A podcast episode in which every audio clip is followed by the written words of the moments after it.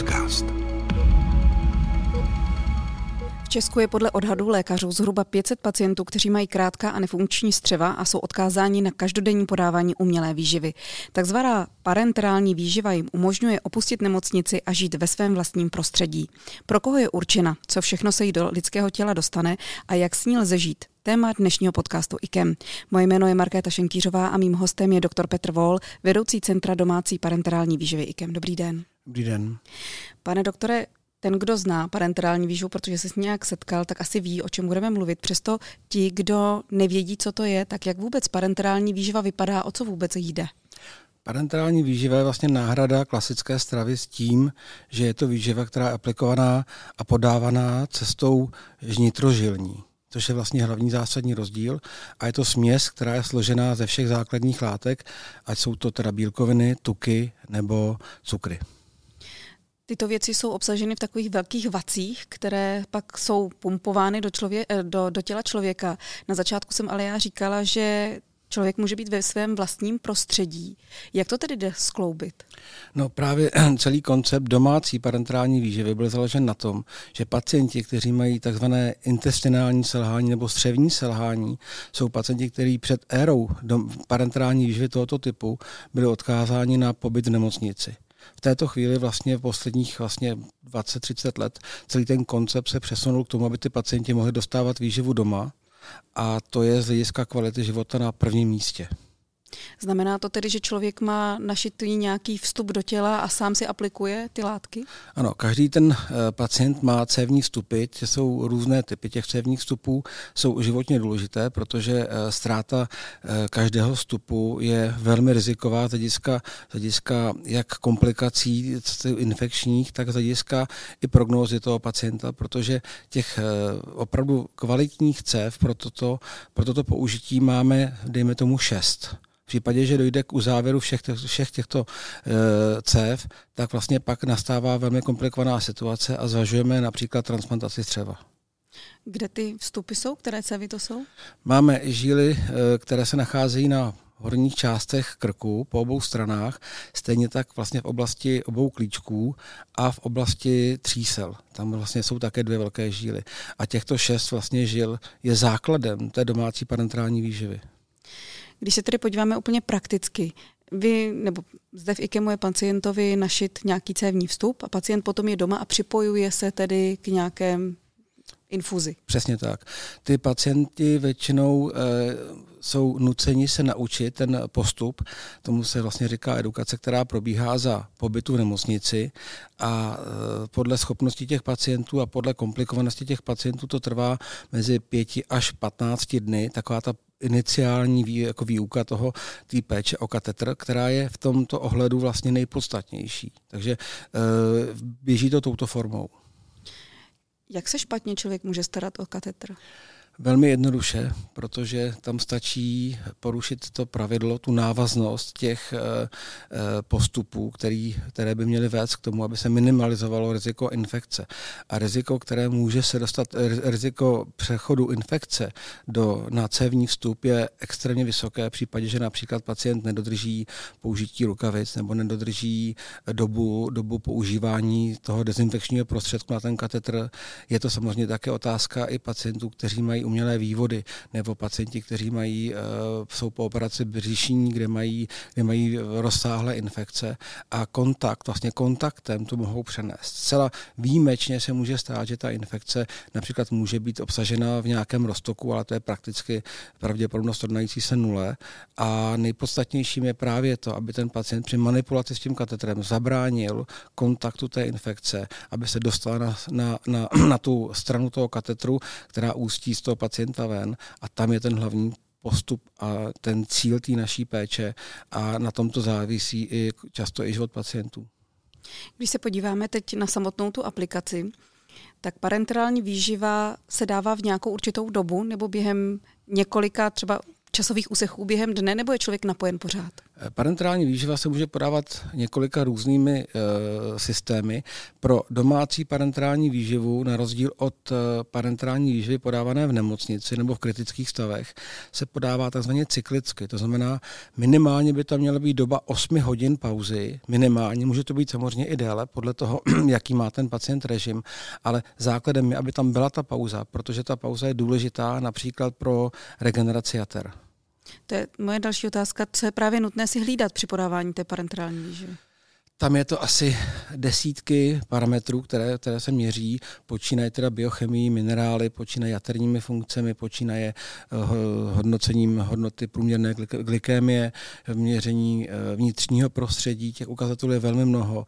Následně jsou to zobrazovací metody. Musíme provádět pravidelná ultrazvuková vyšetření i pravidelná elastografická vyšetření, což nám ukazuje i míru tuhosti jater, která, která je velmi důležitá stran právě přechodu toho postižení jater, které se při domácí parenterální výživě vyskytuje a tato tuhost nám může říct také i prognózu toho pacienta a eventuálně i v jiných situacích nám může poukázat na transplantační léčbu, která pak u těchto nemocných je indikovaná v případě, že dochází k progresi té tuhosti. Znamená to tedy, že ten objem té látky, když nebude člověk dodržovat přesně, kolik si třeba toho má dát v daný okamžik, hmm. tak je natolik nutričně bohatý, že může játra, jak to se říká laicky, stučnět? No, je to přesně tak. Ten objem, opravdu, když si vezmete, že celá výživa je obsažená v, ve dvou, ve třech, někdy ve čtyřech litrech e, roztoku, tak bude aplikován rychle, tak samozřejmě ta metabolická situace je odlišná. Ta, to podání parenterální výživy do, je vlastně nefyziologické. To znamená, to, ta detoxifikační jater, schopnost jater je, e, vlastně se obchází a přímo do těch jater jdou ty látky. A jakmile my bychom nedodrželi doporučené množství jak proteinů, tak e, sacharidů, tak e, tuků, tak dochází k poškození jater. A říká se tomu dneska vlastně i jakoby z anglického termínu je to hepatopatie indikovaná střevním selháním. Když se podíváme zase zpátky do těch vaků, což mnohé lidi hodně zajímá, jestli to je čirá tekutina, žlutá tekutina, modrá tekutina nebo, nebo červená, tak eh, mění se i to složení třeba na míru tomu pacientovi? To je základem. Základem je, aby ten režim byl individualizovaný a obdobně tak, jako vlastně nelze nic paušalizovat v případě eh, všech pacientů, tak eh, i v tomto ohledu a zde je to ještě vyjádřeno tím víc, že jsou ty pacienti, někteří pacienti odkázáni do životně. Takže výživa se opravdu dělá tak, že se na míru na kilogram váhy vypočítávají dávky těch substrátů a e, pokud možno následně monitorujeme i při tomto optimálním přípravě, tak vlastně my dokážeme pak e, Eh, reagovat na to tím, že se ta monitorace změní třeba podle toho, jestli dochází nevím, ke zvýšení ukazatele tuků, eh, vidíme, že třeba dochází ke zvýšení ukazatele proteinů, tak to individualizujeme pro každého pacienta. Když je to takto personalizované, kdo to tedy vyrábí? No, dneska je to tak, že máme dva typy systémů té parenterální výživy, říká se tomu systém all-in-one a vyrábí to teda jednak farmaceutické firmy a druhá, což je samozřejmě ta úplně nejpřísněji individualizovaná forma, je to varianta přípravy individuálních vaků v lékárně. Znamená to, že i naše IKEMová lékárna dokáže namíchat parenterální výživu? Ano, to už vlastně prakticky od roku 2009. Tenkrát vlastně se rozhodlo, že bychom toto dělali i pro ostatní pacienty a je to pravda, že to je systém pro určité typy pacientů, je to prakticky nezbytný, protože ty, ty vyrobené vaky, už preformované, hotové vaky, nemusí každému sedět. Třeba mají větší dávku tuků, nebo mají malou dávku proteinu, nebo mají zase jinou dávku sacharidů. Je pravda, že ty komerční systémy ty už hotové systémy parenterální výživy dneska už jsou na tak pokročilé fázi, že eh, u mnoha pacientů vystačíme už i s těmito hotovými vaky.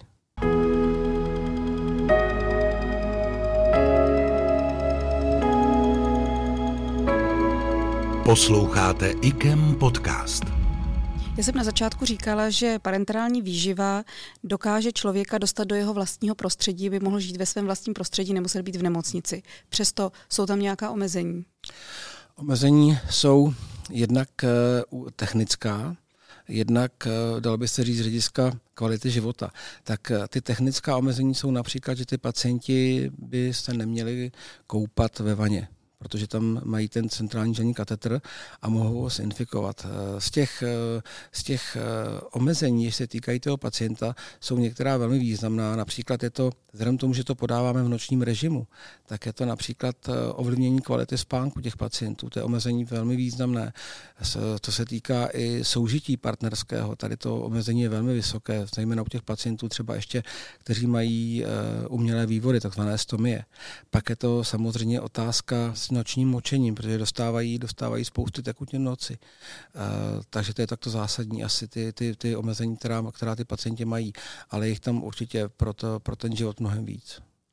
Když se podává během noci tato parenterální výživa, pacient je napojen na takzvanou statickou, a nebo má i v noci už ten normální nebo modernější systém té mobilní parenterální výživy? V případě, že ten pacient má tu mobilní pumpu, to znamená pumpu, kterou pacient má ve svém batohu a může během dne s tím chodit, tak ji používá i v noci samozřejmě. Protože nebylo by to úplně asi dobře, aby pacient měl dvě pumpy, jednu statickou a jednu mobilní, nehledě teda i na cenové relace. Takže je to tak, že ten pacient, když má mobilní pumpu, tak ji používá v noci jako statickou, může ji mít na stojanu nebo vedle postele. Když jsme nakousli právě téma mobilní pumpy, pro koho je určená? Jsou to spíš třeba mladší ročníky? Prakticky pro každého pacienta, u kterého víme, že ta, že ta aspoň 50% doba dne je spojená s aktivitou. Na druhou stranu my to vlastně dáváme i pacientům, kteří v začátku mají tu mobilitu výrazně sníženou, ale je tam naděje na to, že by se to mohlo zlepšit. Takže prakticky u většiny pacientů, u kterých vidíme, že je, že je naděje na nějaké zlepšení, což se v tom, eh, po tom prvotním období dá poměrně dobře odhadnout. A zase pro nás, které, kteří jsme se s tímto nikdy nesetkali, jak to vlastně vypadá? Znamená to, že člověk si v batohu nosí vak s nějakou výživou a může cestovat kamkoliv a kdekoliv? Přesně tak. Podobně jako když jdem na výlet, tak si nesem výživu, tak pacienti si nesou pumpu a celý ten vak tého, těch roztoků. Unesou to? Naprostá většina pacientů to unese.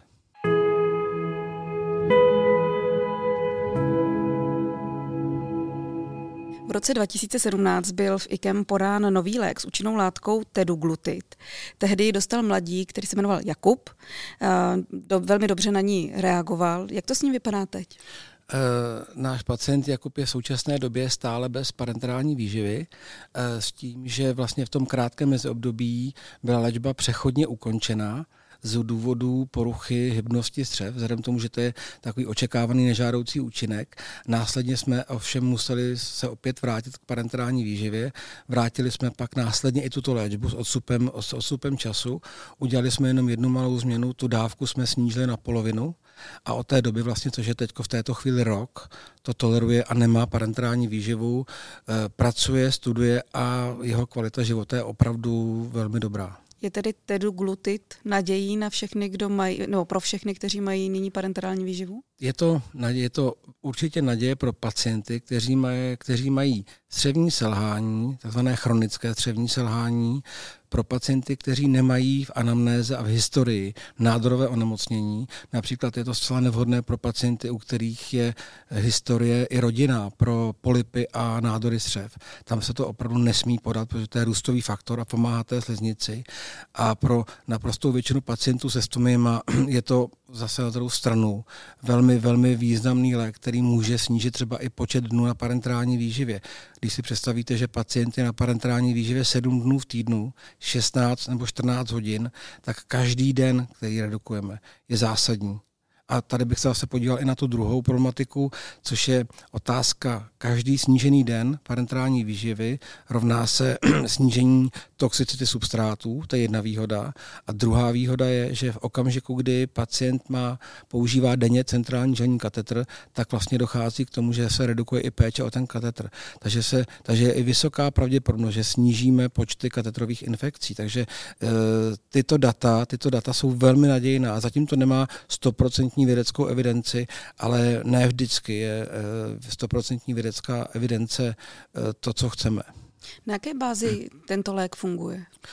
Je to vlastně faktor, růstový faktor, který se vytváří v tenkém střevě a v tlustém střevě a má ten, tu schopnost, že podpoří sliznici k růstu. Takže jestliže máme enterocit nebo tu střevní buňku, tak on vede k tomu, že dochází k její hypertrofii nebo zbytnění a tím se vlastně navýší celková ta masa toho, toho, toho tenkého střeva a pacient lépe střevává ty tekutiny a, a i tu výživu. To znamená, že tento pacient je v uvozovkách vyléčený? Není úplně vyléčený. Je to, jedná se o léčbu, která umožní nejlepší kvalitu života s, buď s úplným ukončením domácí parenterální výživy nebo s určitým omezením, v některých situacích i významným omezením, že dochází opravdu z toho, že se sedmi dnů parenterální výživy, například ten pacient je na třech dnech parenterální výživy, což samozřejmě je velký přínos pro ty pacienty. Takže eh, toto jsou, toto jsou určitě jako aspekty důležitý. Tento lék byl tedy podán před čtyřmi lety poprvé. Jak to vypadá s počtem pacientů, kteří na něj již byli převedeni? V České republice v této chvíli je to 19 pacientů. Eh, my v IKEM v této chvíli máme tři pacienty. Eh, máme teda ještě jednu pacientku, která teď v této chvíli připadá jako hodný kandidát, ale je poměrně krátce po operaci, takže uvidíme v následujícím období. Tu léčbu musíme indikovat až po šesti měsících. Ta parenterální výživa a stav toho pacienta musí být natolik stabilní, abychom věděli, že máme jasná, jasnou výchozí pozici pro to, kdy můžeme pozorovat efekt toho léku.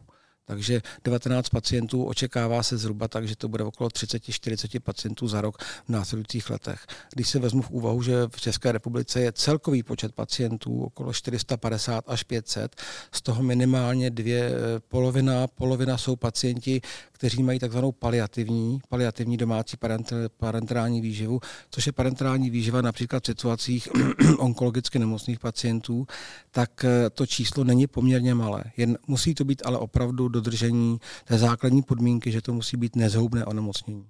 Ve chvíli, kdy člověk by chtěl tento lék zkusit, kde se ptát?